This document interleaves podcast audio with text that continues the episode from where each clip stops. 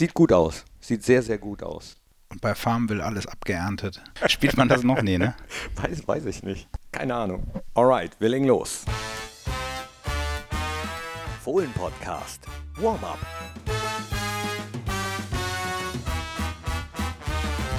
Hi und hallo, herzlich willkommen zum Fohlen-Podcast Warm-Up. Diesmal wieder in gewohnter Form, aber an dieser Stelle danke schon mal an euch für eure Sprachnachrichten. Ihr hattet ja einige geschickt, um euch und uns heiß zu machen auf das Spiel gegen Leverkusen. Jetzt blicken wir aber auf das Spiel gegen äh, Augsburg, in Augsburg. Und wenn ich sage wir, dann meine ich Michael Lessenich und mich. Hi. Hallo Knippi, hallo alle. Schön, dass du da bist. Augsburg. Eigentlich wäre es ein Treffen mit äh, drei alten Bekannten, nämlich mit Tobi Strobel, mit André Hahn, mit Reese Oxford und alle drei sind verletzt. Ja, das habe ich jetzt auch in der Vorbereitung, ist mir das erst bewusst geworden. Also bei Reese Oxford, der ist, glaube ich, wie man so schön sagt, rekonvaleszent. Äh, aber er wird es wohl nicht schaffen und ja, die beiden anderen sind knieverletzt nicht dabei. Wie blickst du auf das Spiel in Augsburg? Englische Woche? Auf jeden Fall mit Respekt vor einer langen Autofahrt. Wir fahren ja hin ähm, mit, mit ein paar Leuten. Ich habe allerdings Bock und ich habe tatsächlich eine ganz persönliche Augsburg-Bilanz auswärts und die ist bei 100 Prozent. Ein Spiel, ein Sieg. Zack. Ja, 2008, zweite Liga, 2 zu 0 Sieg im Stadion Rosenau. Dann hast du eine bessere Bilanz als Borussia insgesamt. Die ist zwar auch gut, aber nicht so makellos wie deine. Blicken wir mal drauf. 26 Spiele insgesamt, davon 22 in der Fußball-Bundesliga. Und insgesamt 10 Siege für Borussia, 8 Siege für Augsburg, 8 Mal gab es ein Unentschieden.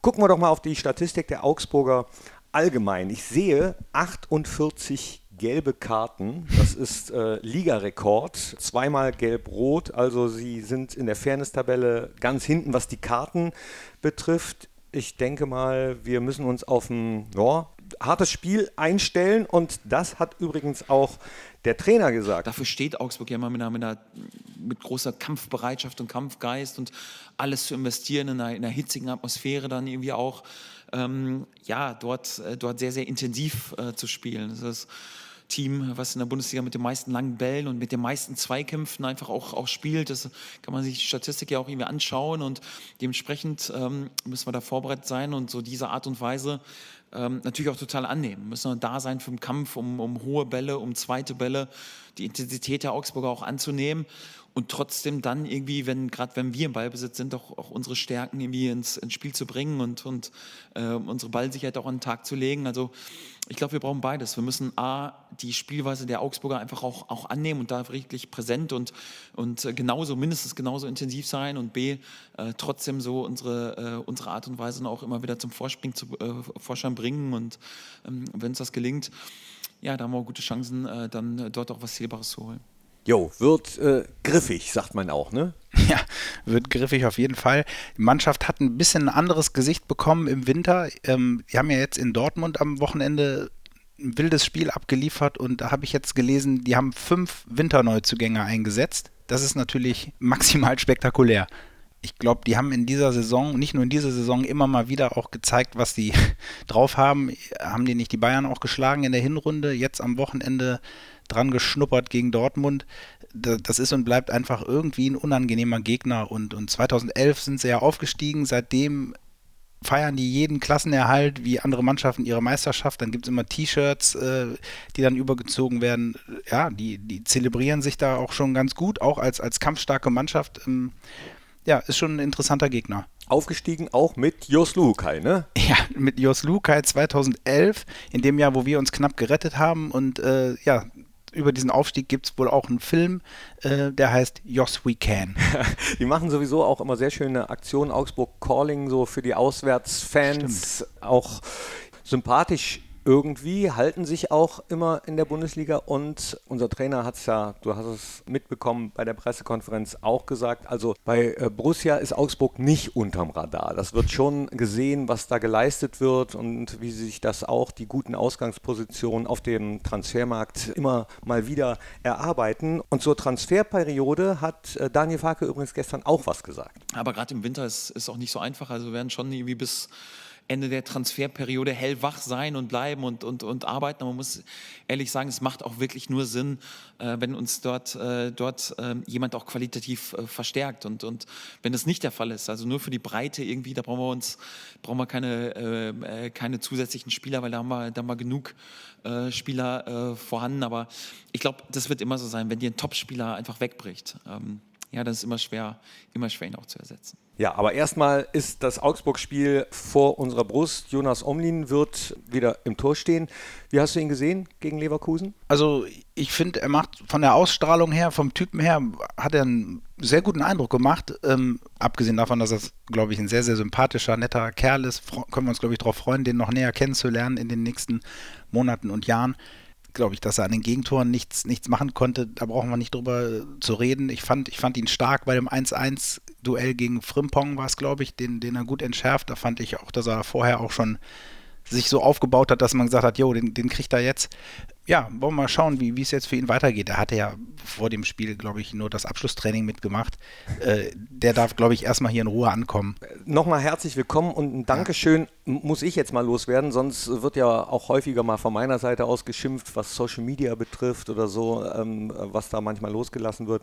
Das war ja in dem Fall, als Jan Sommer dann äh, zu Bayern wechselte, als das feststand und dann auch feststand, dass wir Jonas Omlin bekommen, muss ich nochmal meinen Hut ziehen und sagen, Chapeau, wie die Borussia-Community da reagiert hat. Ne? Also wenn ja. jemand nach achteinhalb Jahren Borussia Mönchengladbach zu Bayern wechselt, dass dann, ich sag mal, zu 99 Prozent positive und, und äh, gute Wünsche einen da begleiten, dann muss man als Spieler sehr viel richtig gemacht haben, aber auch als Verein, ne? also dass das für alle Beteiligten irgendwie gut ausgegangen ist aber beschäftigt natürlich eine Mannschaft trotzdem. Das hat Daniel Farke gestern auch in der Pressekonferenz gesagt. Ist ja logisch, wenn jemand achteinhalb Jahre bei einem Verein ist, Vizekapitän, absolute Weltklasse. Spieler, dass das eine Mannschaft nicht kalt lässt. Ja, wir haben ja noch einen Jan, Jan Olschowski, wir haben einen Jonas, Jonas Omlin und wir haben das Spiel in Augsburg. Äh, denkst du schon, machen wir heute eigentlich schon Hoffenheim? Nee, ne? wir denken auch im Podcast nur von Spiel zu Spiel. Nur von Spiel zu Spiel, genau. Das heißt, das nächste Warm-up äh, Hoffenheim gibt es dann erst am kommenden Freitag. Blicke jetzt trotzdem nochmal auf andere Statistiken bei Augsburg und sehe Demirovic. Der ist ganz weit vorne, was Latte- und Pfostentreffer betrifft. Dreimal. Das sind so ähm, ja, äh, unnützes Wissen eigentlich eigentlich, aber vielleicht trotzdem nice to know für den einen oder anderen. Chauleu, der hat schon. So spricht man, ja gut, du musst es wissen. Nee, ich brauche ja eigentlich immer nur die Vornamen. Das ist das Gute als Stadionsprecher. Stimmt. Äh, also Choleo würde ich ihn aussprechen, mhm. so mit meinen geringen Niederländischkenntnissen. Gibt super viele Punkte beim Scrabble. Wie er geschrieben wird, weiß ich gar nicht. Nee, weiß ich auch nicht.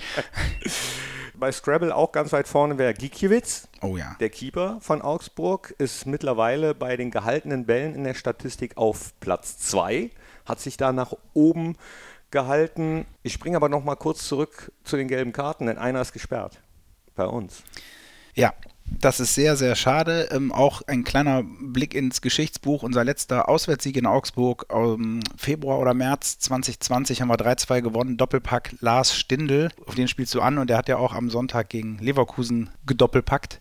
Das ist natürlich sehr schade ohne den Capitano. Ja, definitiv. Der war ja schon vor der Winterpause on fire, wenn ja. ich an das Dortmund-Spiel gucke. Also der ist richtig heiß. Mist, Gut, dann ist er halt in Hoffenheim wieder dabei.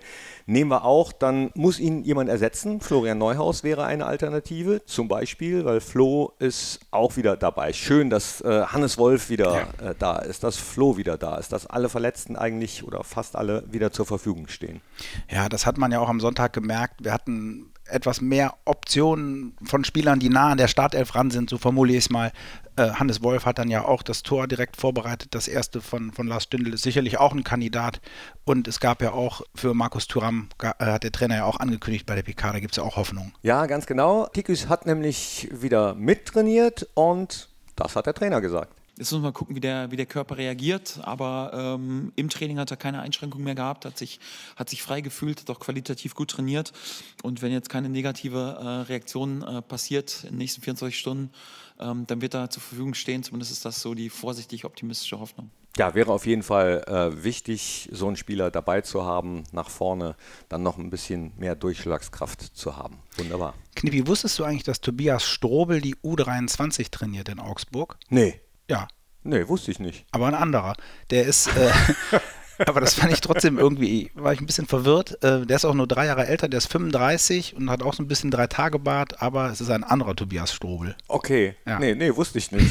Bringt uns jetzt nicht weiter, aber wollte ich jetzt. Ja, ja auch, auch, auch schön, auch nice to know. Gebe ich jetzt auch noch einen kleinen Infoblock. Naja, das ist wirklich ein Mini-Infoblock. Es ist nämlich nur eine Mini-Info, weil wir eben über André Hahn kurz gesprochen haben. Der war ja auch beim Legendenspiel Oh ja. dabei, ist nicht zum Einsatz gekommen, aber hat sich gefreut, wieder im Borussia Park zu sein. Äh, immer wieder schön, äh, ehemalige Borussen wiederzusehen. Das ist natürlich schade für ihn, aber äh, wird gegen uns definitiv kein Tor schießen. Das ist schon mal gut. Das ist ja immer so eine Geschichte mit so ehemaligen Spielern. Äh, auch bei diesem Augsburg-Duell guckt man ja auch immer, ob Jan Ingwer, Carlsen Bracker vielleicht noch mitspielt, aber der ist ja jetzt äh, zum Glück aus Borussia-Sicht seit ein paar Jahren nicht mehr aktiv. Tippst du noch? Ja, ich wollte dich noch fragen nach deinen Top 3 Knippi, diese schöne Rubrik, die hatte der Chris Baumeister letztens Jahr wieder versucht einzuführen. Stimmt. Top 3. Top 3. Top 3. Top 3. Ähm, Knippi, was sind denn deine Top 3 Serien der Augsburger Puppenkiste? Ah, Urmel aus dem Eis, Mhm. natürlich. Jim Knopf, äh, Lukas, der Lokomotivführer. Und jetzt wird es schwierig, weil das waren eigentlich meine, meine zwei absoluten Lieblingsserien. Ich würde dann noch Robby, Tobby und das Liebertüt reinmachen. Das, das sind so die drei, die mir am präsentesten sind. Und ja, die nehme ich. Wahrscheinlich sind es auch genau die drei richtigen. Also ich hatte, weiß ich gar nicht, ob du das kennst, Schlupp vom Grünen Stern. Vom Namen, ja. Ja, okay, das war nämlich so, so meine Zeit. Da, da kam das, ich glaube, immer bei Spaß am Dienstag oder so, ich weiß es gar nicht genau. Und das war nämlich ein Roboter mit Seele. Oh. Und der nämlich auf die Erde verbannt wurde. Und der Herr Ritschwumm, der sollte den nämlich, äh, glaube ich, umbringen, aber die werden dann sehr, sehr gute Freunde. Aber ich glaube, die, die du genannt hast, auf die kann man sich einigen. Und ja, vielleicht bezogen, wir, wir warten ja auf unseren ersten Auswärtssieg. Vielleicht ist das ja nur, um jetzt zu Jim Knopf zu kommen, vielleicht ist das ja nur ein Scheinriese. Ne? Und wenn man immer näher kommt und immer näher kommt und mutig vorangeht, dann sieht man, dass das ein ganz freundlicher Mann ist, der Herr Turtur heißt. Du fährst ja mit, da kann doch Ja, nichts passieren. Ganz genau. ja, wollen wir hoffen, dass das was gibt morgen und ähm, bei der Augsburger Puppenkiste war ja, ging ja jetzt so ein bisschen durch die Medien, die laufen ja jetzt seit 70 Jahren im, im deutschen Fernsehen, beziehungsweise vor 70 Jahren das erste Mal und jetzt haben die ja so ein bisschen erkannt, das Format passt nicht mehr so ins Fernsehen. Aber was ich schön finde, ist, dass er vor dem Spiel äh, die, der Kapitän der Gastmannschaft immer eine Puppe bekommt. Ja, auch super, ne? Wund- Also das finde ich wirklich cool. Und ich liebe auch dieses Lied, außer wenn es im Stadion Nein. läuft, wenn äh, Tore für Augsburg fallen, zumindest wenn wir der Gegner sind. Ja, das werden wir ja morgen Abend auch nicht hören. Gut so. Hast du den dritten eigentlich schon gesagt? Ja, also ich, ich hatte, ich hatte Urmel, Schlupp und Jim Knopf. Ah ja, okay. Also Ah, Omen aber und Jim Knopf sind natürlich. Ja, aber ich glaube, Robby, Tobby und das Flievertüt, hast du schon recht, ja. Also, äh, für die Jüngeren unter euch, googelt, gu- googelt mal, was die Augsburger Puppenkiste ist, was Marionettentheater ist. Lohnt sich definitiv. Ich finde, das macht immer noch Spaß, äh, das anzuschauen. Ich hatte auch mal einen Bekannten, der hat da mal mitgesprochen. Der hat, ich weiß gar nicht cool. mehr, welche Figur, aber das ist natürlich super, ne? Urmeli. also solche Sachen. Mal gucken, wer, wer morgen die Puppen tanzen lässt Ja. in Augsburg. Ich drücke die Daumen, sag ole ole, danke, dass ihr reingeklickt habt. Abonniert den Podcast gerne, äh, gebt ihm möglichst viele Punkte, Sterne bei Spotify. Und das letzte Wort gehört dir, Lassie. Macht's noch einmal, Jungs, so wie im März 2008. 2 zu 0, das ist mein Tipp. Okay, tschüss. Tschüss. Das war der Fohlen-Podcast. Jetzt abonnieren und keine Ausgabe mehr verpassen. Fohlen-Podcast für euch, mit euch. Wir sind die Fohlen. Wir sind Borussia Mönchengladbach.